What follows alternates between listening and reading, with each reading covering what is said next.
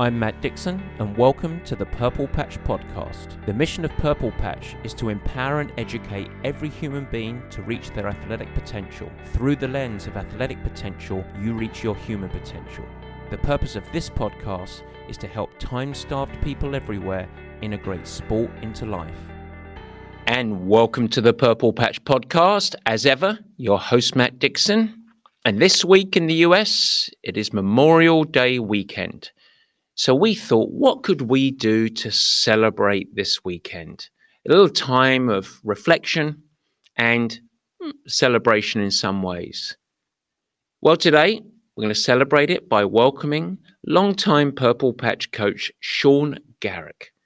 What the heck does endurance coaching got to do with Memorial Day weekend?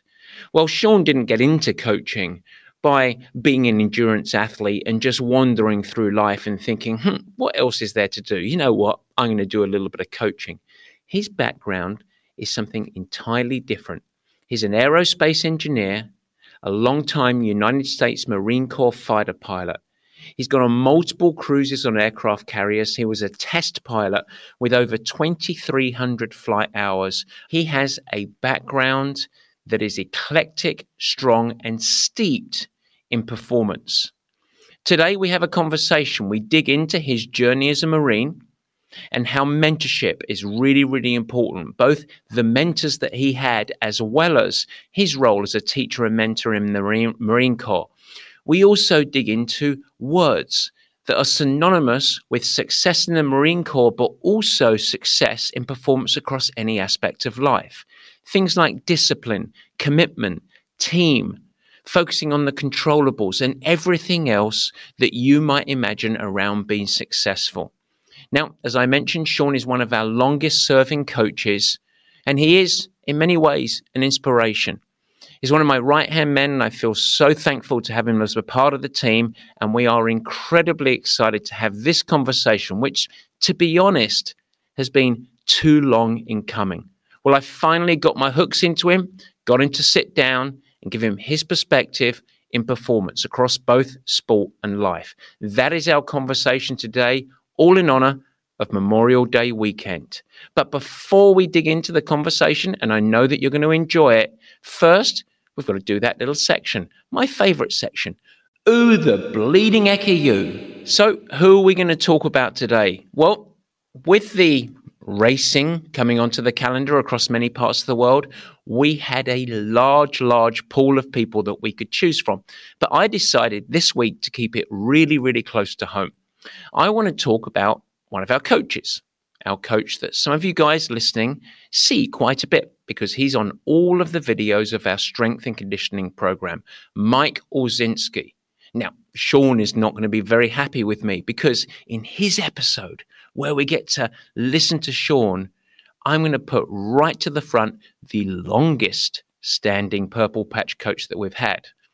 Now, you might be lucky enough to be coached by Mike. And as the longest standing purple patch coach, which has been a 10 year project of development, it's really interesting that he coaches a broad range of athletes, including multiple youth and college age runners, professional ultra distance runners, and of course, triathletes. And so, why for this section do I bring Michael Olszynski up? Well, it's nothing about his coaching. It's actually about one of his own performances and his performance last weekend in particular. You see, Mike joined myself and a collection of our friends, including Peter, yes, that Peter from the Peter Minute, for a 50 kilometer trail running race. We went up to Oregon and we had a little bit of fun in the hills of Mary's Peak Ultra. It was a lovely event, and we received, I might add, a very warm welcome from everyone there. It was great. Now, the course itself, it was a challenge. It was a tough course, and to be honest, it was even harder than I thought it might be. Mike comes from a pretty rich running history, but he really wanted to put to test the purple patch methodology of leveraging multi sport training to prepare for long distance running. And so, to get ready for this, he utilized the bike in his training. He also actually followed his strength program, soup to nuts, multiple times weekly, and he also added a healthy dose of speed training. So, all of that to help him get ready for this really long trail running event. Now, he was well trained, but also uh, maybe a little bit worried because he hadn't quite packed the miles in. Many of his either prior races had come undone because of mechanical fatigue and also issues around fueling and hydration. And so, what we wanted to do going in was to mitigate the repeated challenges of systemic shutdown as well as cramping. So, Mike took advantage of our Purple Patch Performance Center here. He went through sweat testing, all delivered via precision hydration. And the assessment revealed some really surprising news. Mike, I guess, is one heck of a salty sweater. Even Andy Blow, the founder of Precision, was aghast. He had even more sweat loss than Andy. And Andy started the company due to his own perils and sodium loss.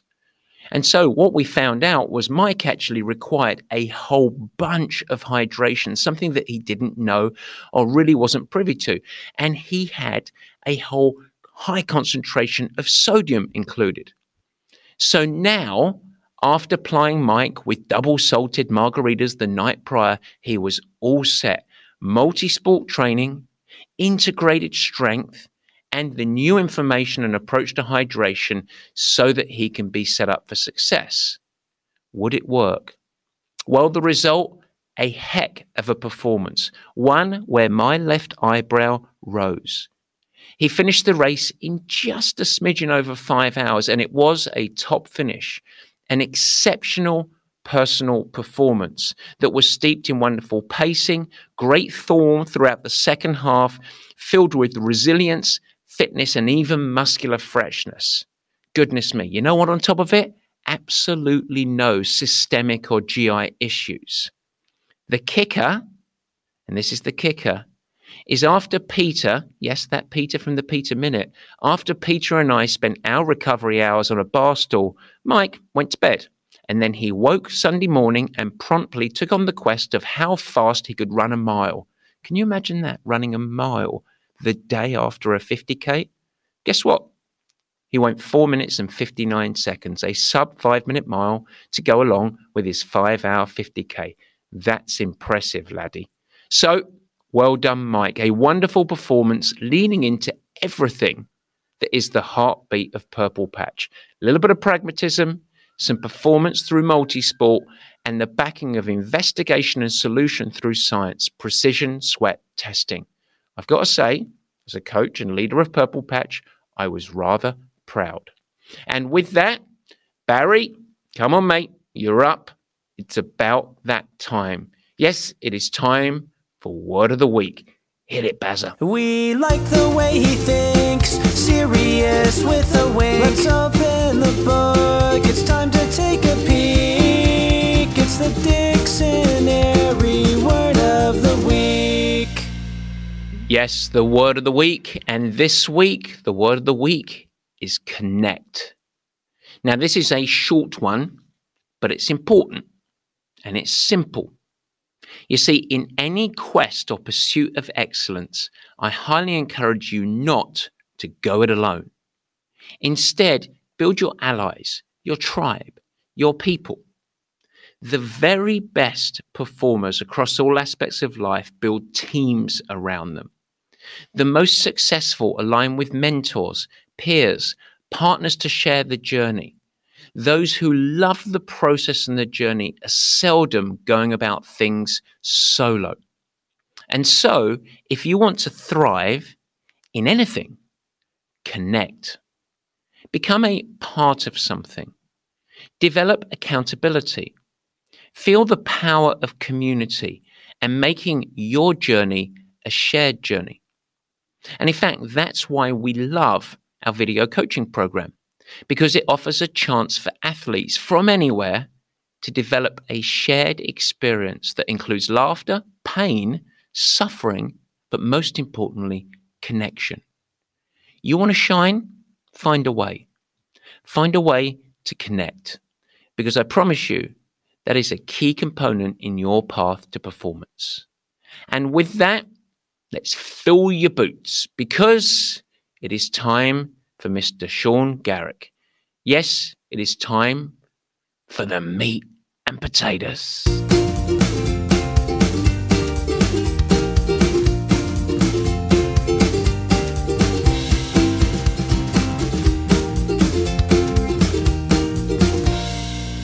All right, folks, it is the meat and potatoes. And today I get to welcome a long-time Purple Patch coach, a man whose journey to coaching is like no other, one that is anchored in service, discipline, and team. And it's a timely week as we lead into Memorial Day in the US.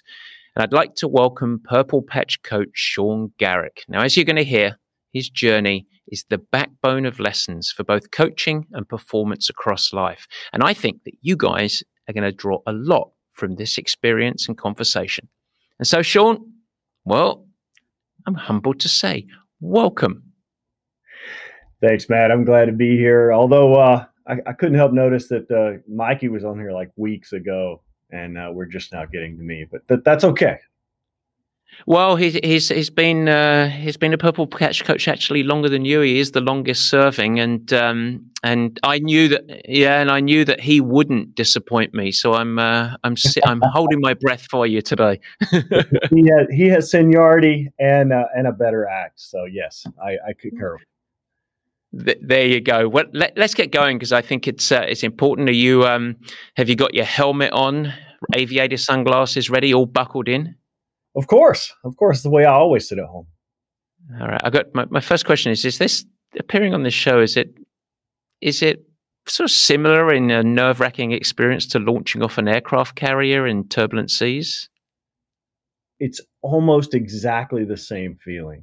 It's uh, no, it's, it's, a little little bit different. The the nerves are uh, are slightly better today than they they would have been in the past.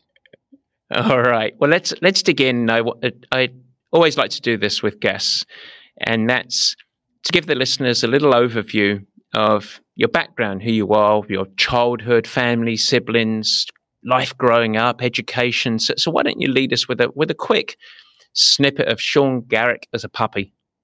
All right. Uh, here we go. Uh, originally from uh, southern Mississippi, and uh, went to college. Uh, two kids, um, I'm sorry, two siblings, brother and a sister. Uh, I am the youngest of three. Um, my athletic background there was mostly uh, ball sports, so basketball, and then in college, uh, rugby. So a lot of short sprints without the uh, the endurance element necessarily. Um, I attended Mississippi State University, uh, aerospace engineer, and uh, and from there. Um, ended up in the Marine Corps and uh, was lucky enough to be flying. Yeah, what what, what was the? What, we'll get into the professional journey now because it's obviously the backbone of our conversation today. What was the catalyst originally to join the Marines? Yeah, that's a that's an interesting story. Uh, so, flying had always been a dream of mine since a little kid. Uh, flying in space were I was I was just a bit obsessed with with all of that. Um, so that that leads into the aerospace engineering in college. But I, I wasn't sure how to translate that into actually being able to get into the cockpit. And uh, in college, in my uh, junior year, I received a a postcard that said, "If you want a free Marine Corps calendar, fill this out." And I filled that out, and that led to me joining the Marine Corps and flying jets, to be honest.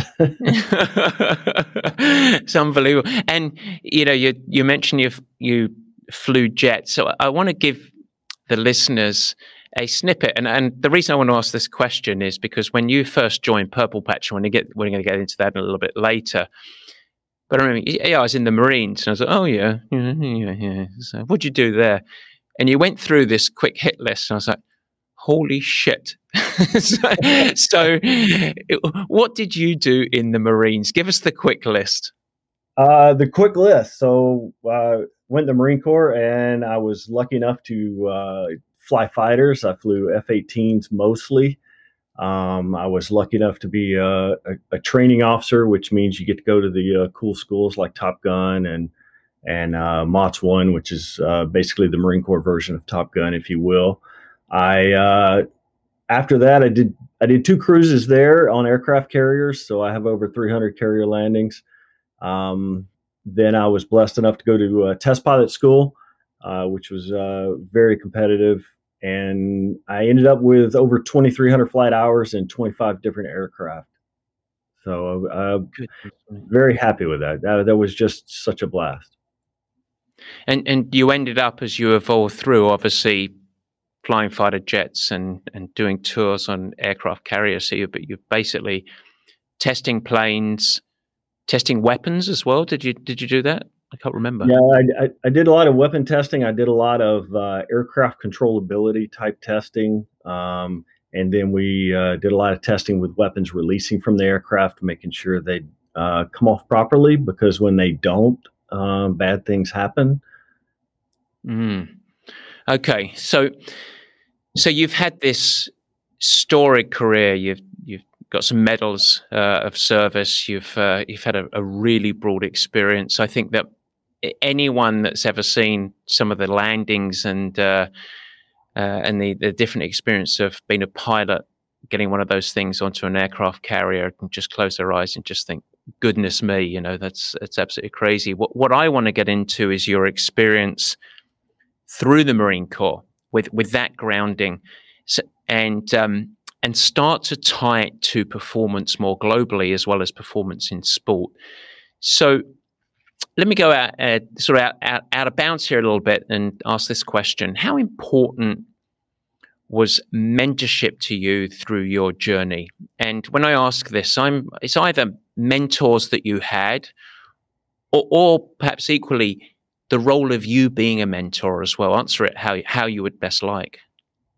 Oh, I think I think it's a fantastic question, and I've yet to be in a discipline in my life where having a mentor and then in turn later being a mentor has not uh, proven to be just a, a catalyst for uh, growth. Um, so in the Marine Corps, uh, you have a training officer in every squadron that is uh, responsible for training all the pilots in tactics and techniques and procedures. So all the weapons, all the weapon systems, the aircraft, and dogfighting, etc. And um, you know that that's the person that that goes to the the schools and then comes back and teaches the squadron and uh, so they they played a pivotal role uh, in turning marines into professional warriors and then i was lucky enough to be able to, to have that role in my second squadron and uh, take on these brand new nuggets a, a nugget's a, a pilot that's really young just got to the squadron and doesn't know much yet and you're able to take these really young nuggets and, and develop them into true warfighters and, uh, and, and, and teach them all about uh, how to best employ their, their aircraft. So I guess when you're you, when you're leading these nuggets, or when you were a nugget yourself, I'm assuming that it, it, was more than book learning. Yeah, it was more than skill acquisition. Was was a part of the mentorship or your mentorship helping or being helped to f- development of contextual thinking, growing as a human being? Were there sort of those elements in in this role? I think 100%. Uh, it was certainly much more than just tactics. It was if you want to be the best that you could possibly be at employing your aircraft, um, and you want to be the best Marine Corps officer that you can be, then you know there's so much more to it there's there's a mindset and a discipline there's a way of thinking there's an ethos there's uh, some of the same things that we talk about you know for anyone striving to be the best in their area of expertise and it's it's got to be a, a full-time pursuit um, and, it, and it can't just be when you show up for work and there, you know there's a way of thinking and a way of feeling and a way of reacting and a way of acting and a way of leading that that goes with that. Well, it, it, it's interesting because you used the word discipline there, and I, I wanted to ask you about discipline. I've been struggling with how to find the right question, and so so what I'm going to do is I'm going to boil it down to, to very very simple. So I'm going to I've got a couple of words actually that I wanted to explore with you. So I'm going to say two words one at a time. both of them are synonymous with endurance performance in many ways. And what I want you to do is to react to these words in context of your life. So I'm going to put you on the um, uh, in in in the firing range here, and the first one is just that discipline. Discipline, yeah, discipline. That that's a word that goes hand in hand with Marine Corps for sure. Um, and I don't think there's any way to be successful without it. I think um, when it comes to to flying, while not inherently uh, dangerous, it, it's certainly unforgiving, and uh, mistakes are are very costly. And um, I think that's where the discipline of training comes in because so much can go wrong, and uh, you know you prepare as best you can, and you try to be ready for anything that might happen. And and what does that sound like? It's it sounds a lot like control the controllables. It uh, mm-hmm. you know something we talk about a lot in racing, and you know you think ahead of everything that's going to happen on a mission, but there's so much you don't know that could happen. So the things you do know, of those things you know, many of them are controllable, and you will go ahead and plan for those and and plan to control those. While there's also many things that can happen that are out of your control, but you can plan how you're going to react to those. And uh, for me, if I'm taking off on a short runway, I know if I get an engine fire rolling down the runway, I know what I'm going to do based on the airspeed I have, the fuel, the stores, the altitude, the heat, the humidity. I've done all the prep work to know exactly what I'm going to do. And it's it may be that if I get an engine fire under 110 knots, I'm going to abort and stay on the runway. But if I'm over 110 knots, it's actually more dangerous and I'm going to run out of runway before I can stop and I'm going to have to take that flying single engine. So you've done all the planning. Now, if I get an engine fire, it's out of my control. But what I do when it happens, I I already know what I'm going to do, and so if it happens, I react accordingly. And I think that's the same as is you know racing Ironman when if you get a puncture, well, you know exactly what you're going to do because you've changed that tire. You've got all the tools you need carried on board because you planned for that. You've changed that tire a hundred times in your living room, and you know exactly how to react to that. So we, we control the controllables and we prepare for the uncontrollables.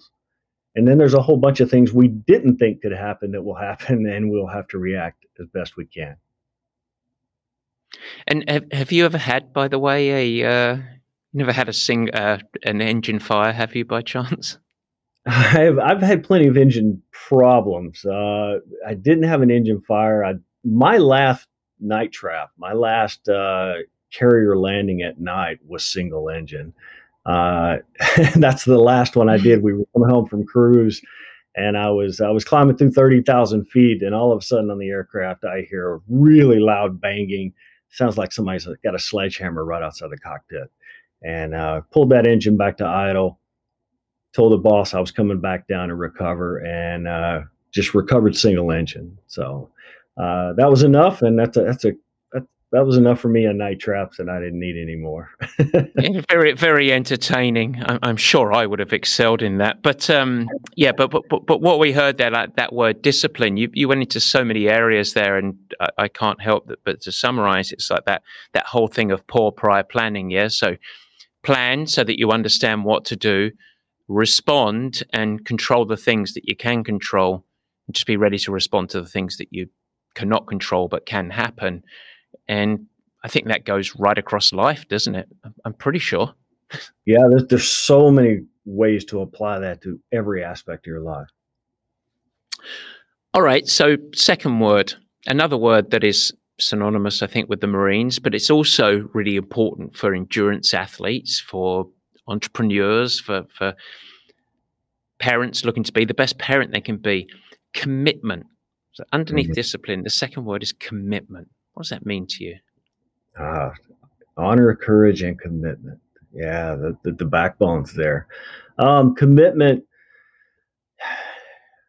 you cannot excel at anything without commitment.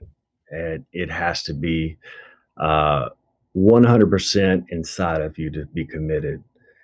For me personally, I tend to need to be committed to things that are bigger than I am, uh, to a, to my country, to the Marine Corps. Um, you know, I may not always do that much for myself, but I will sacrifice everything for someone else. And uh, you know, more personally, when you're out when you're out overseas, and you know you're you're committed to the the family back home, your friends and family. Those are the ones you're thinking of. Those are the ones you're committed to there. And then lastly, you're committed to the person to your left and your right, those that are fighting with you, and uh, those that that you've built that teamwork with. Um, those are the ones you you will give everything for. You also said something a long while ago. I'm going to go out on a tangent here. It was one of the, hmm. the best things around coaching that uh, that I've heard for a long while. You said when you start a coaching relationship, it's very tough. It, it shouldn't be expected that you have complete trust in the coach, but what you can have is commitment to the coach. What did you mean by that? Expand on that a little bit. Yeah, I think that that's been a that's been a subject of some you know great uh, in-depth thinking, especially over this last year. A few of us have, have really dove into that, and it's uh, um, you know you can't always be motivated. You you may not always believe right now, but you can you can be committed. Um, can you commit to the training and and if you can commit and put the trust judgment free you know for a time and then let's e- evaluate. That trust will come you know uh, in purple patch that trust will come because we will be successful. So that trust will come and as it does the belief will be there. And then you'll be committed not just because you're committing but also because you're you have bought in and you believe in where we're going and why we're doing what we're doing yeah, no, I, I think that's that's really true, and you know, you really highlighted that for me through the pandemic. You said like we we need to stay committed. We need to stay committed to the athlete. The athletes need to stay committed, and it's funny because now as we record this, the world is opening up and there is racing, and we we're really seeing the athletes that did keep training uh, as a part of their life allow it to form some stability in their life and now they get excited, but they're also well equipped to accelerate. And you know, the wonderful performance that we're seeing from our athletes over the last three, four, five races that have happened at the start of the year, it, it's synonymous with the ones that stayed committed to the process, not obsessively, but committed to the process, committed to coaching. And I think that really came, and, and I think you were a big part of that. So, uh, oh yeah, so, I, so I think it's wonderful. Yeah. No, I think that's a, I think it's fantastic. I think uh, when this started happening just over a year ago, the the phrase that you've uttered uh, a uh, hundred times, which is "emerge stronger," and uh, you know that that has played over my head, and my athletes have heard it many times uh, because you know you see you see people now actually emerging stronger, and that and that's not because they just did 17 hours of training every week on top of a very stressful time but they did what they could uh, with all the other pressures, and and they they've progressed. They they haven't stayed stagnant. They haven't regressed, but they've actually progressed and emerged stronger. It comes right back up to the, our conversation on discipline as well. You know this this wasn't a single engine landing. This was no engines with the flaps not working. but uh, but but we did it. So um, I, I can't help but carry on here. I promised you two words. I, have I've just thought of a couple of other words, so I want to carry on with this if it's okay, because uh, yeah. I can't bypass this. Team is my third word. Oh, team. Team is a fantastic word, especially in the Marines. There's there's an old saying that says, you know, you can join any of the other services, but you become a Marine, and uh, hmm. that's that's telling. And uh, once you're a Marine, you're one for life and uh, that esprit de corps and and that building of the team uh, is something the Marine Corps takes very seriously. It's something that's worked on Um, it's a part of who you are. You're one of all the Marines that came before you, and you're one of all the ones that will come after you. And uh, you know, when you get to a team, it's it doesn't happen by accident, right? It's it's a it's a relationship, and relationships have to be cultivated. You have to build it, and you have to spend time together. And you know, it's it's about being with those those uh, teammates, and you know, uh, those ones you've suffered together with. And you know, suffering suffering builds teams. It does. Uh, whether that's in in combat, whether that's just deploying and being aboard ship, uh, whether that's in training um, for the Marine Corps, but also uh, in, in training for triathlon or endurance sports. The the team you train with, that suffering that you go through together, and that laying wiped out, uh, you know, at the edge of the track after the session, that builds the teamwork there. Mm-hmm. And you know, we I one of the great places I think we see it at Purple Patch is even on the Facebook page.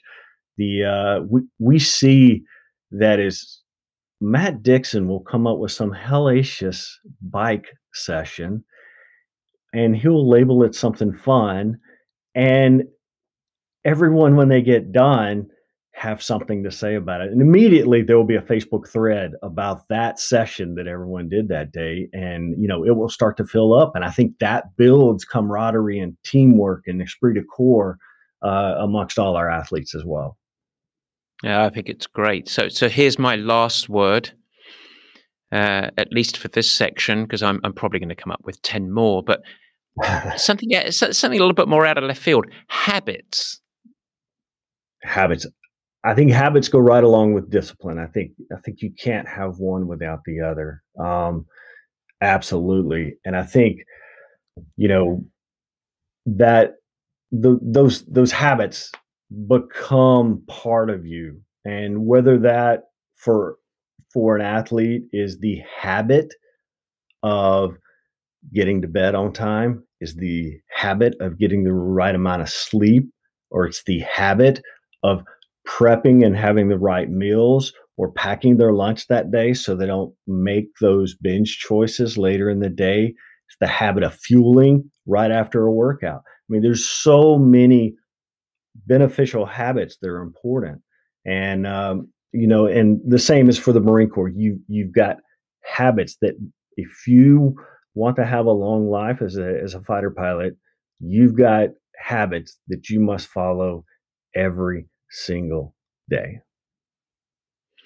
I think it's so true. I mean, it, it, it, it's funny that you mentioned, we were just talking about, Kelly and I were just talking about uh, our family habits. One, the, the two habits that we have that that's, many listeners might just say, yep, that's, uh, that's it. I haven't thought of that. But, but one is we make it, and, and it's nine times out of 10, we have dinner as a family together sitting mm-hmm. around the table. Really simple habit. It's always around the same time. Uh, I might have to do some work afterwards, uh, but six o'clock or so, it's myself, Baxter Kelly, having uh, having dinner together. And that's sort of a grounding thing. It's a habit. We just don't even think about it. And and then the second component is actually going to bed early. We all, we all tend to go to bed pretty early. I get up ridiculously early, but it's a really important habit for us. It's something that you do because it frames how you operate in the other parts of your life. It's less chaotic, it's less random. It actually creates structure to all of our days. And we actually see it really benefiting Baxter.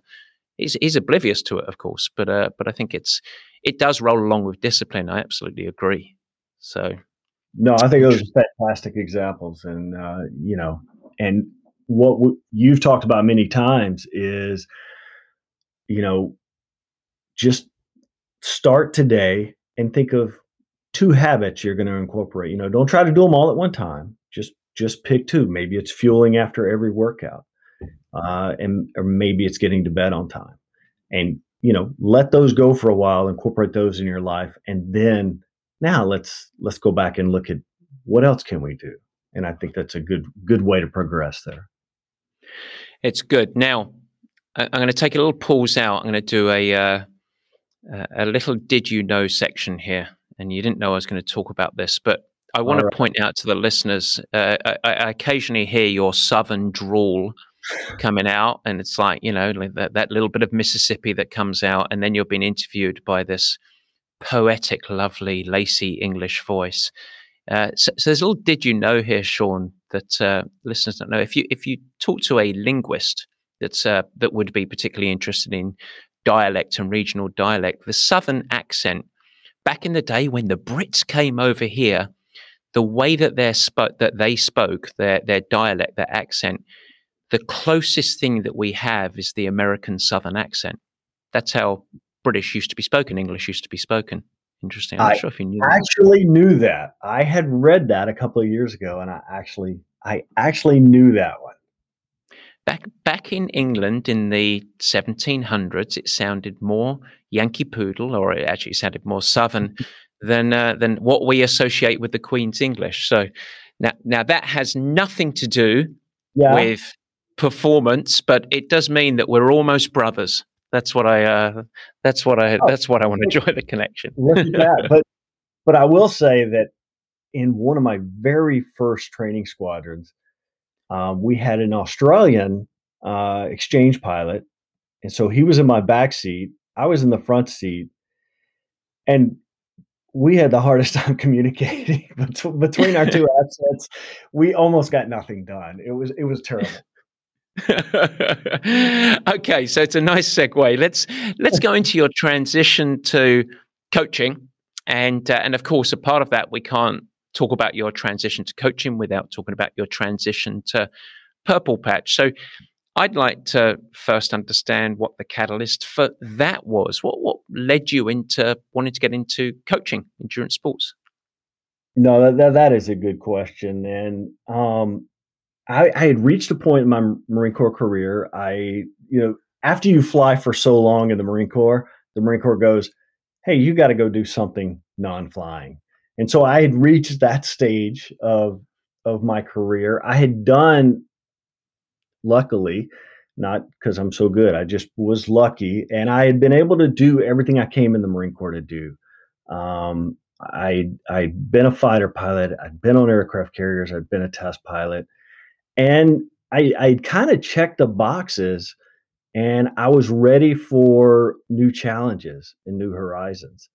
And you know, I certainly didn't want to ever look back and think, "Oh, those were the those were the best days in my rearview mirror," and you know, just not accomplishing anything in the future. I just, you know, you can't live that way. I don't think any of us want to live that way and I became very interested in endurance sports and very passionate about triathlon as I and human performance. And you know, as as enthralled as I've always been all my life with the magic of flight, I started to get the same uh, amazement at what the human body can accomplish. And so that led me into really diving into endurance sports and triathlon and, and learning what, and I, and I was just hungry to learn everything I could.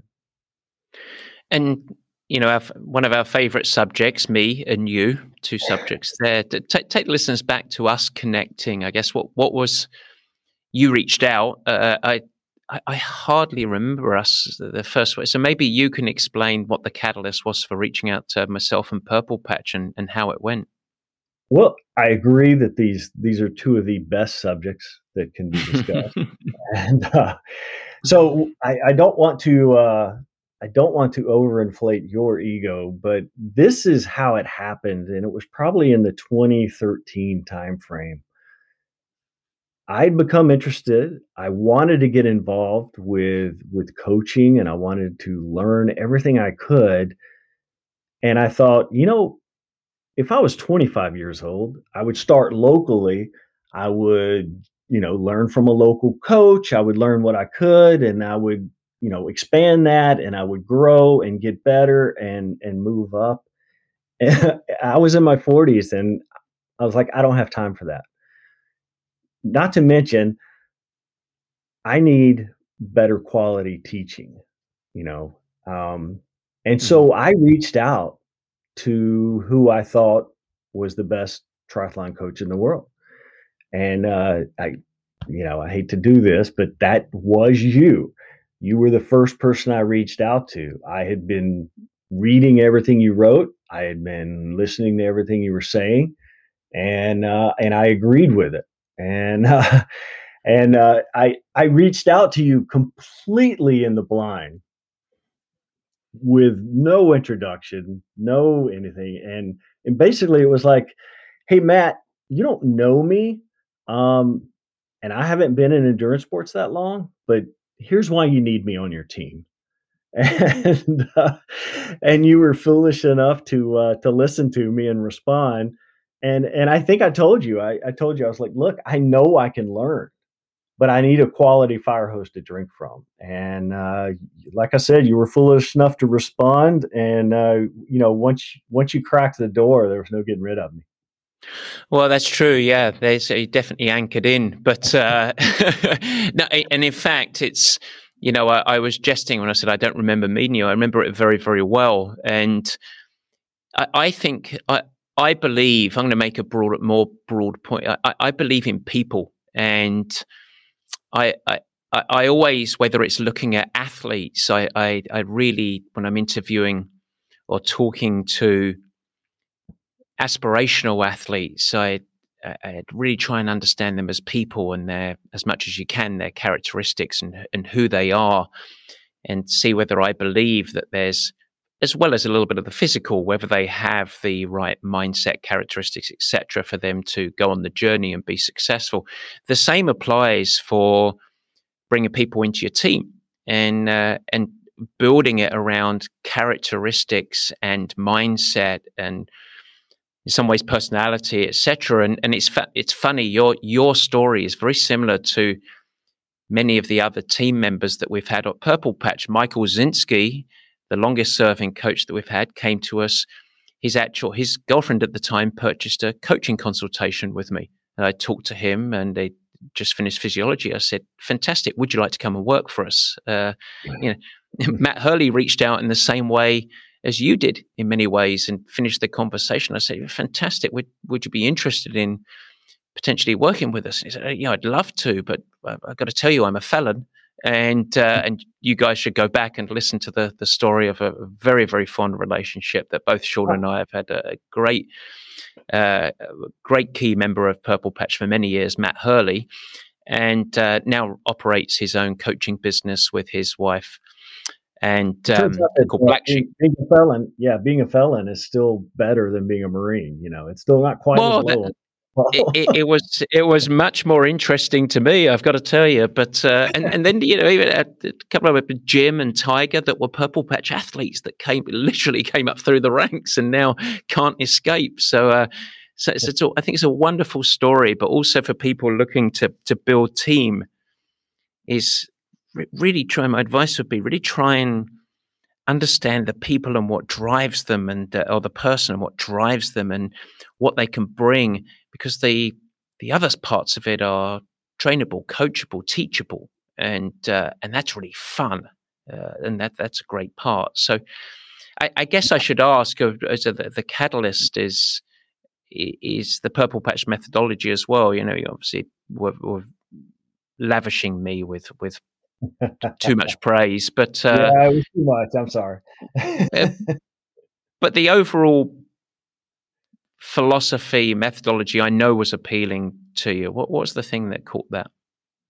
Yeah, and that that is it. It's it's you know initially you know broken down into uh, the pillars of performance. You know that grabbed me, and I went, okay, you know this makes sense, and um, the devaluing of of simply just accumulating hour after hour after hour uh, on the on training, and I you know the focus on the all around athlete. I think one of the surprising things when I came on board and really started to get to know some athletes, especially at the elite level, was how unbalanced many, many were. And I'm not talking about purple patch athletes at this time but I think that you know in their life how unbad they were you know maybe very heavy on progressive training, but very light on nutrition or non you know barely existent on recovery and sleep. And i and i how unbalanced they were within their lives and how unsustainable that was going to be. And i think that's what even drove me further into uh, the purple patch methodology and the four pillars of performance. Mm. Mm, interesting. It's uh it's a good platform for this next coach because earlier I asked you about mentorship quite deliberately. And uh, what I want to ask now, coming off of this, is your role as a coach. And particularly, what do you see your role as a purple patch coach? That's a that's a good question. Uh, my role, I think, I'm going to break it. I'm going to break my answer up into into two. Uh, I think first is going back to the methodology.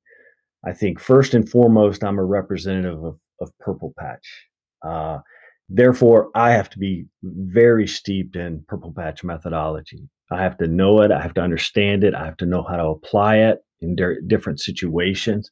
You know, when an athlete asks a question, I've got to be able to provide that Purple Patch answer uh, first and foremost. And that that's not to make me a, a robot and just you know just mm-hmm. regurgitate everything that you say. It's it it it's a basis to then learn to uh, deviate from you know the the first rule is to learn all the rules and then then you know which ones to break. So i think you know if if you understand the purple patch answer to things now we can actually tailor that for individual situations and individual athletes and and um, and their unique situations and I think yeah. so that would be the first part. So the first part would be that methodology. And the second part, you know, my role as coach is is simple. My role is to become whatever an athlete needs me to be so that they can be successful. So sometimes that means I am overbearing. You know, maybe they need a marine drill instructor yelling at them every day. Sometimes they need a cheerleader uh, to pick them up. Sometimes it's tough love, and sometimes it's encouragement. And you know, those are the things that are are intangible, but so important and so interesting to me uh, in in how you coach, how you connect, and how do I make this athlete the most successful that they can possibly be. And I think I think when we do that, now you want to get, I want to get to a place where we're partners. The athlete and I are joint partners. We both have their the same goal. We talk about how we're going to do it, and it's it's a kind of a 50-50 partnership there. And they offer up ideas, and I go, "Oh yeah, I like that. Let's do that." Or no, let's how about this? And we work on it together but you know not every not every, every athlete that comes and is ready for coaching is ready for that kind of relationship. And that that kind of a relationship you know you want to evolve to season after season. And we certainly certainly don't want to be coaching an athlete on their eighth year of coaching the same way we did their first year. I think you know athletes and relationships evolve and as the athlete and the coach evolve, that relationship should evolve as well. And, uh, you know, it goes back to evolve or die. And I think it has to be a continuous growth in that relationship. I'm so glad that you you went there with that answer because one of the things that's always struck me is the the breaking of the myth.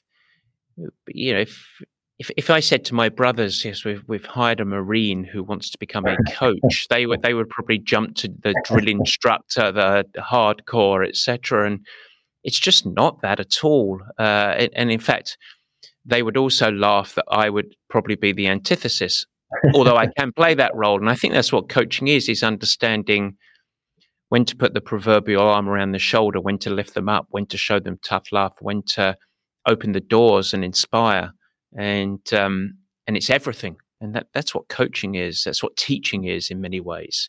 And and it's different for different people as well, of course. I, absolutely, I agree one hundred percent. I think it's well said, and that's what makes it so fun.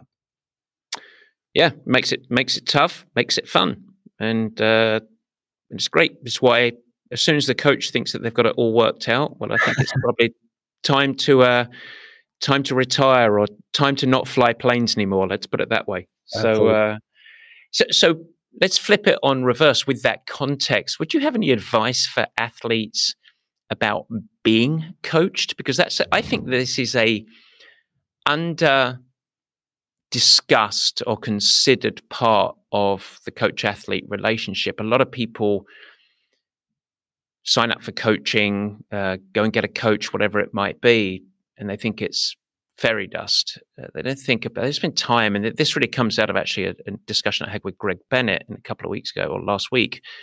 But um, you know, with that context, what would your advice be to athletes who are being coached? Oh, that's that's a great question. I'm looking forward to listening to that episode as well. Um, yeah, I think a lot of athletes don't quite understand what their role is as a coached athlete and what they can or can't do. And a lot of, you know, many seem to be a little bit timid and, well, they said do this, I'll go do that without without a real relationship and understanding being there. So I think the first thing to realize in a coach athlete relationship is it is relationship. So all the things that make a normal relationship successful are critical to making a coaching and athlete relationship successful. And the first and foremost is communication. Um, communication has to be two way and it has to be iterative. It has to continue to go on. It, it can't be, um, you know, dropping a week of training into the training plan, having them go do it, and then you call them up and say, "How'd it go?" Oh, it went fine. You know, it, that's that's not that's not coaching. You know, um, there needs to be comments after the hard sessions. There needs to be you know an email or a text that says, "Hey, I was really tired today, and I'm not sure why," or "I didn't get sleep last night. How should we adjust?" You know, the kids, the two year old kept me up till two in the morning, where I've got a trip coming up. Uh, you know, nothing upsets me more as a as a coach than to find out one of my athletes has you know flown overseas or something and I didn't know they were going and we didn't adjust the training to account for that. And um, so I think communication is by by far the number one thing. And then you know, I think a shared vision, we both know where the athlete is now and where they want to go. So we have to we have to both share that vision and we have to both both be invested in that vision. Um, I, I think anybody that knows me, anybody that's coached by me knows I am fully invested in your plan, in your dream, in your uh, North Star. I am fully invested in your goals. And the athlete has to be fully vested as well. And, uh, you know, it doesn't work if only one of you are fully invested. And then the last thing, and uh, it didn't occur to me until after I started coaching that this this would be one of the elements but I think honesty. And I don't mm-hmm. mean that athlete will lie to you. I mean an athlete will lie to themselves. an athlete will to, will not admit sometimes to themselves how tired they really are, or uh, how fatigued, or how they didn't get enough sleep last night, or how they you know it's been a big training block and they woke up with uh, they're having trouble sleeping, they've had night sweats, etc and they don't want to admit that to a coach because they're afraid air quotes he's going to cut my training and uh, you know it's so i think you know going back to something we talked about earlier was trust. And you know when you first start coaching an athlete i've i've had them not trust me. They were afraid i was going to cut their training if they told me anything like that. And i remember uh, a uh, a few years ago, I was coaching a, a very good athlete um, from Canada, and she went and had a really hard race and had a really good race. But about five days later, um, she was still carrying fatigue and she was still struggling. And she came to me and she's like, Look, I don't want to tell you this, but I'm going to tell you this, but I don't want you to cut my training and she's like, "This is what's going on." And she was having broken sleep, and she was having night sweats, and I'm like, "Okay, look, I'm not going to cut your training. Here's what we need to do. We can take three days, we can adjust it just like this. And I explained it to her. And by the fifth day, we're going to be back progressing.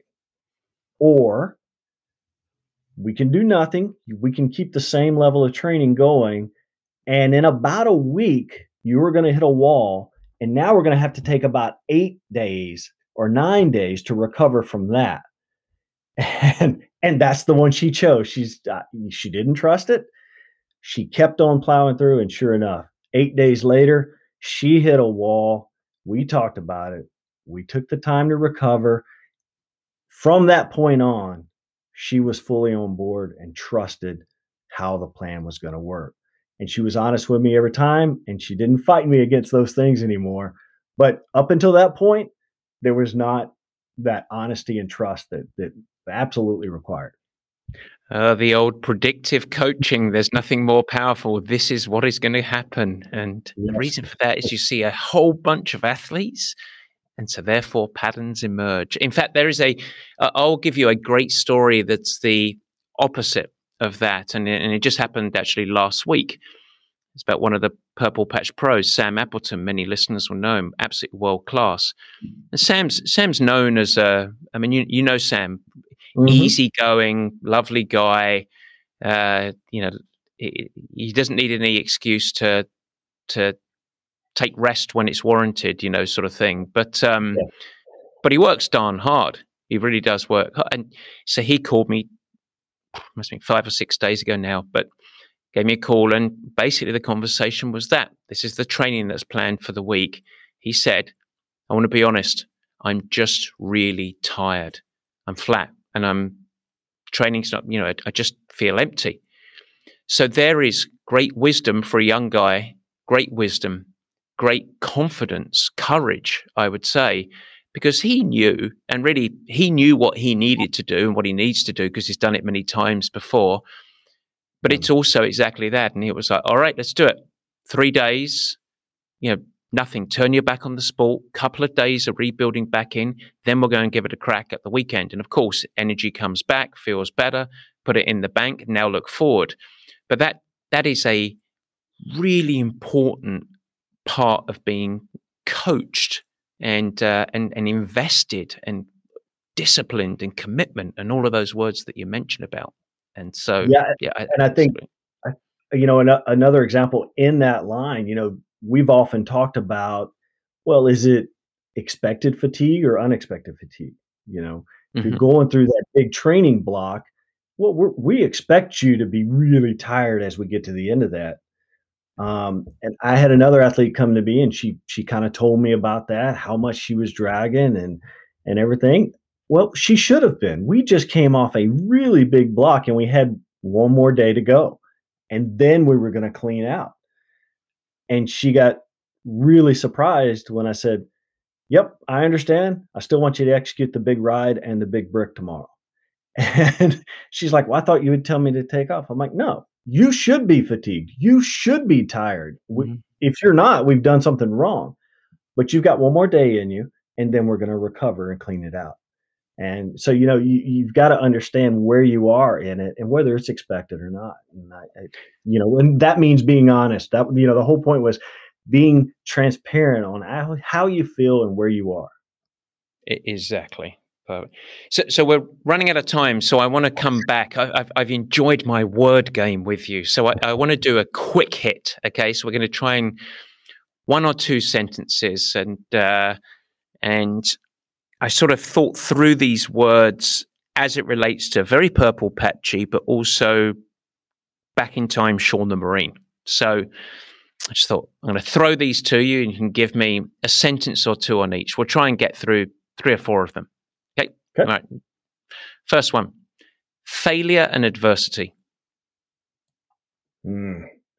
Necessary. Necessary for success um, how we react and how we adapt and overcome 100% necessary for success perfect okay number two this is really good relative to the uh, the, the last year we've had the pandemic calm in chaos and I'm I'm thinking of Marine flying here. So the, the number one way to get yourself killed is to let emotion take over in the cockpit. So I think calm in the chaos comes down to having the discipline to let's go back to a purple patch phrase logic over emotion. So recognize the emotion put it to the side and now let's do what needs to be done to move ourselves forward. Brilliant. This next one i laugh when i say it because i was like I, I, can imagine you just uh, sitting on the uh, sitting on the aircraft carrier about to take off and just being like, oh, but maybe not, calm in chaos. But here's my next one for you, or, or me sitting on the end of the car- uh, carrier, I guess. Performance anxiety. oh man, you know the the first aircraft carrier I ever saw. I'd never seen one. I'd never set foot on one. I was flying out in a single seat jet to land on it. So talk about performance anxiety. You know, there's no instructor in your back seat because no one's dumb enough to actually get in the back seat the first time you take it to the ship. Um, so the you know, first time, hang on, hang on, pause, pause. The first time, hang on, the first time that you actually visually saw an aircraft carrier, you had to land the freaking plane on it. That 100%. Yeah, I'd never seen one before. We're flying out there big blue ocean, horizon to horizon. Out in the distance, there's this thing that looks like a little postage stamp down there. And then we went down and tried to land on it. it was that is a lot of anxiety. Uh, that that that was tough. But uh, landing aboard ship, you know, it's just a controlled crash. I mean, you don't flare, you don't land easy. It's it's a, you fly into the flight deck. And as soon as you do, you've got a hook at the back, catches a wire. You go from 150 miles an hour to zero in two seconds. You select full afterburner in case you don't catch it, you can take back off. It, it's a lot of anxiety happening. And, and it is tough. And all the things we talked about before are the only way to get through that the discipline, the calm, the uh, control the controllables you know all of those things are are are what get you through that i'm starting to understand why you're one of the best sag drivers that we've ever had on our training camps is that a, is that a good thing? I don't know. I, I don't know, but I, uh, okay. The, the last one that I have: nail the basics. Nail the basics. I think is in every sport, in every endeavor, I don't think you can be successful without nailing the basics.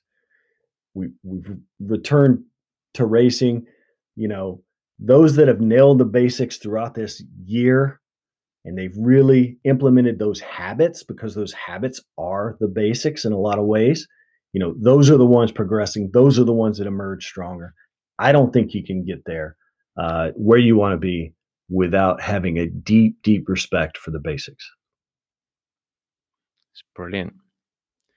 Well, Sean, it's Memorial Day weekend coming up, and uh, I want to thank you for uh, for being a part of Purple Patch and, and being willing to on such a week. I know it's a very, very important week for uh, for for you and you guys and, and your teammates, but um, but also I want to thank you for being for all of your service to the Purple Patch athletes, the Purple Patch team, being so integral to our team since 2013, and uh, and it's been too long since I've invited you on the show, but I'm so so glad that you came on today and you shared your story as as, as I knew it would be. It was absolutely terrific. So thank you very very much. Hey Matt, thank you. Uh, thank you for the shot, uh, for responding all those years ago. Uh, I thank you for the chance to be on here. Not not for me, but but I, I ask each each person out there to uh, take a moment and uh, and think seriously about Memorial Day. And uh, so so let that sit um, and and take a moment for that. I think it's important. There's this, it's unbelievable what the boys and girls are doing out there on the front lines day after day. Good stuff. All right, Shawnee, I give you a virtual handshake and I say thank you very much for everyone listening. Really appreciate it, and we will see you next week. Well, thank you so much, Sean. What a conversation. So insightful. To be honest, I knew it was going to be like that. I knew that you were going to do a great job of connecting all of your experiences in the military to performance across life. And I love your perspective on coaching, commitment, discipline, and relationship. And I think it goes many ways to break the mold of how many people think of military leaders of just get on with it, laddie. Come on, that's my role, eh? But Sean, thank you so much for joining. For all of you folks out there, have a great week. Stay healthy.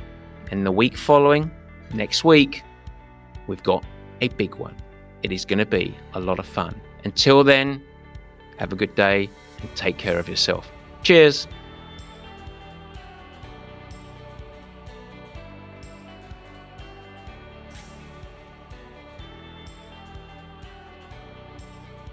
Hey guys, this is Matt. Thanks so much for listening. This has been the Purple Patch Podcast. And if you like what you hear, we'd really appreciate it if we share with your friends and really go the extra mile. Head over to Apple Podcasts or your favorite platform to follow, rate, and review the show. Your support and reviews go a long way to increasing our visibility and, of course, the exposure to time starved people everywhere who want to integrate sport into life and ultimately thrive, just like me and you. Don't forget, you can follow us on Instagram, Facebook, and Twitter. Links to the episode resources and all of our programs can be found at purplepatchfitness.com. Thanks much for listening. Take care.